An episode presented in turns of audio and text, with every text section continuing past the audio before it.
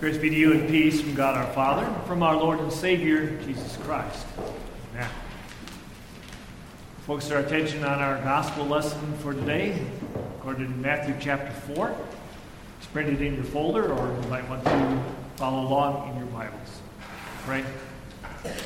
Lord, may the words of my mouth and the meditation of our hearts be acceptable to you, our rock and our redeemer. Amen.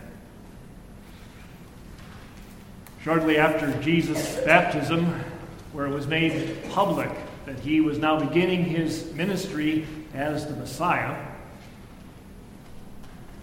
he was led by the Spirit into the wilderness to be tempted by the devil. It was game on. Jesus was now going to be ministering publicly, publicly teaching and preaching and healing, doing all kinds of things that would work to destroy the devil's power. He knew his time was short, the devil did.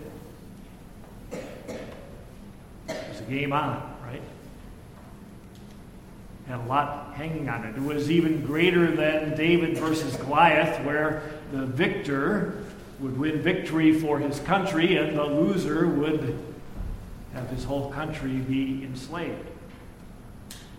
This was for all people of all time everyone who has ever been born.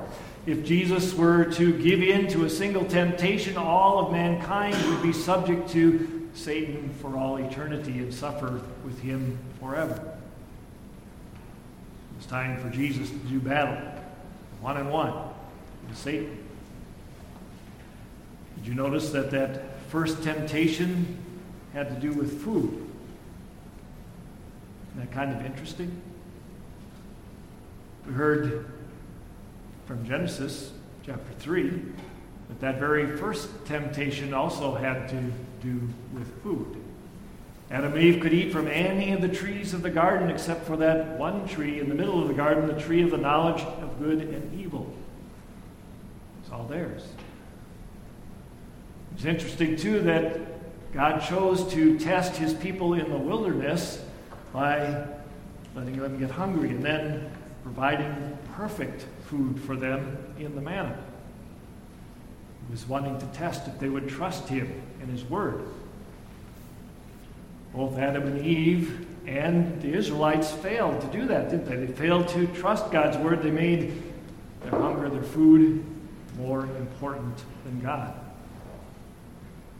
Adam and Eve certainly weren't hungry, but they thought there was something they could gain by eating that forbidden fruit. Israel became hungry and they complained, and God provided manna with them and tested them by saying, I'm just going to give you it one day at a time. Just trust me. But they gave in to the temptation to hoard it against his command. And then later they complained that it was miserable, boring food. Now, Jesus, as our representative, as the second Adam, is faced with hunger, 40 days of fasting. And the devil, as he usually does, gets at your weakest point. Who, trusting God to provide our daily bread, is still a point of weakness for all of us. We may give in to the temptation to hoard it or the things that we need to buy it, money. We may give in to the temptation to gorge ourselves on it, or to waste it, or to complain about what we have. We often fail the test.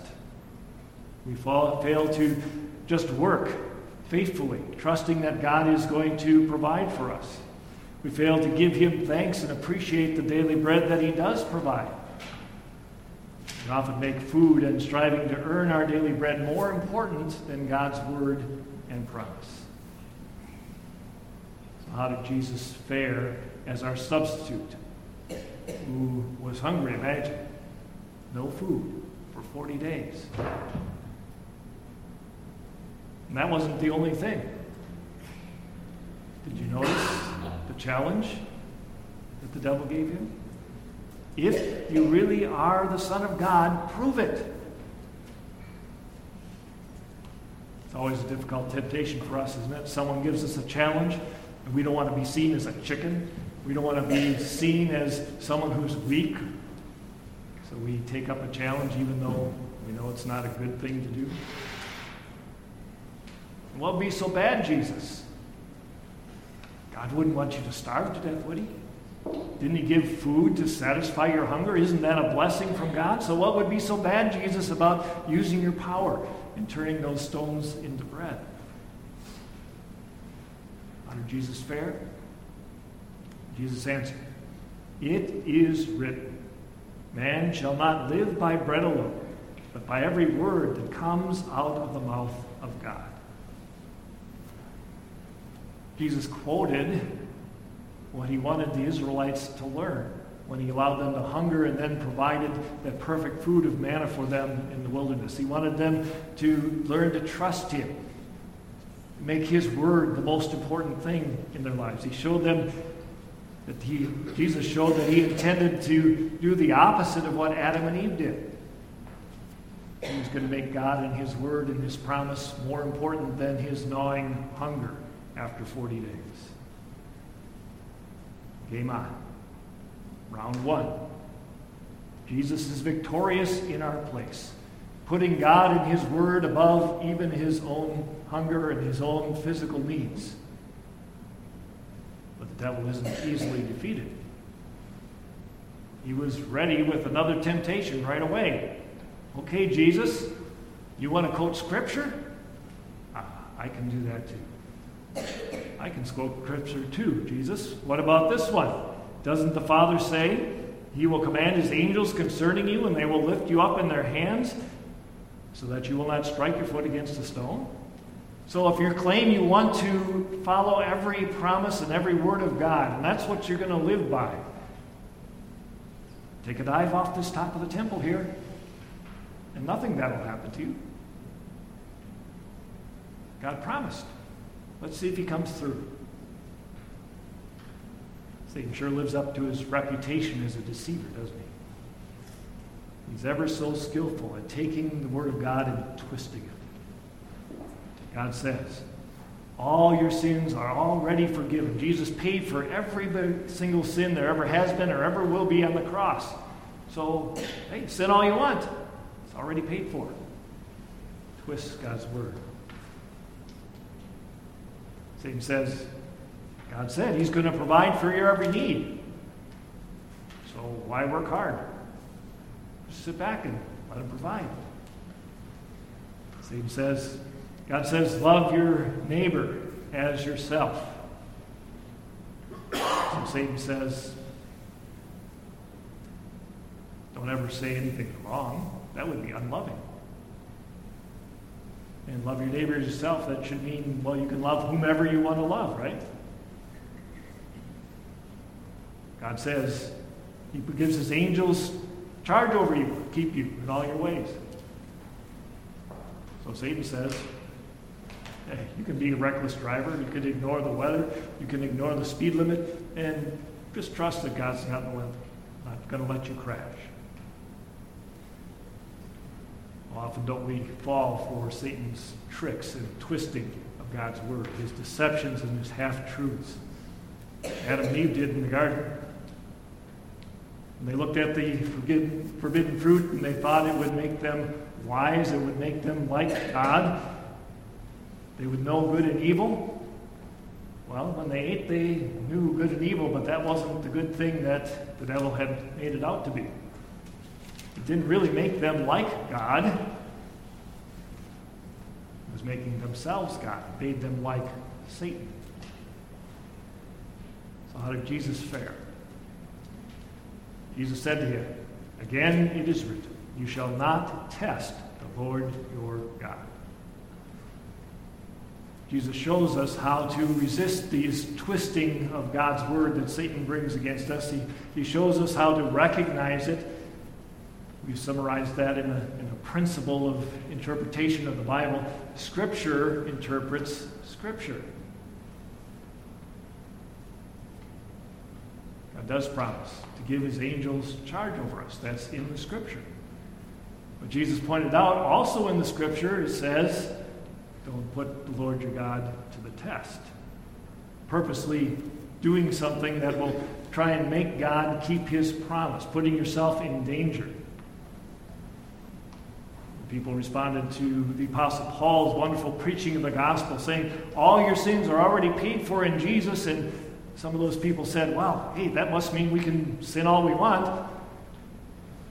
The Apostle Paul responded, God forbid that you would think that way. Don't you know that the Bible also says in baptism you were united with Jesus in his death and you died to sin? How can you think about continuing in sin any longer? Bible does say God is love, and we are to love our neighbor as ourselves. But Scripture also says that one of the most loving things you can do is use the law and the gospel to point someone away from their sin and to Jesus. Amen. Jesus is continuing to live by every word that comes from the mouth of God, not just picking and choosing. He is victorious for us when Satan tries to twist God's word, and Jesus doesn't give in. But Satan doesn't give up. So, Jesus, you are the Son of God who has come to earth to be a king, right? You're the ruler You've come to earth to establish the kingdom of God. I can make that real easy for you, Jesus. No trouble, no suffering, no beating, no persecution. You can avoid all those things and just bow down to me. And I'll convince all of the kings and rulers and leaders of the world to come and bow down to you and to bring you all of their treasures isn't that what you came for? To have everybody bow down to you and serve you? And we might not think that that's a very strong temptation for Jesus until we look in the mirror ourselves.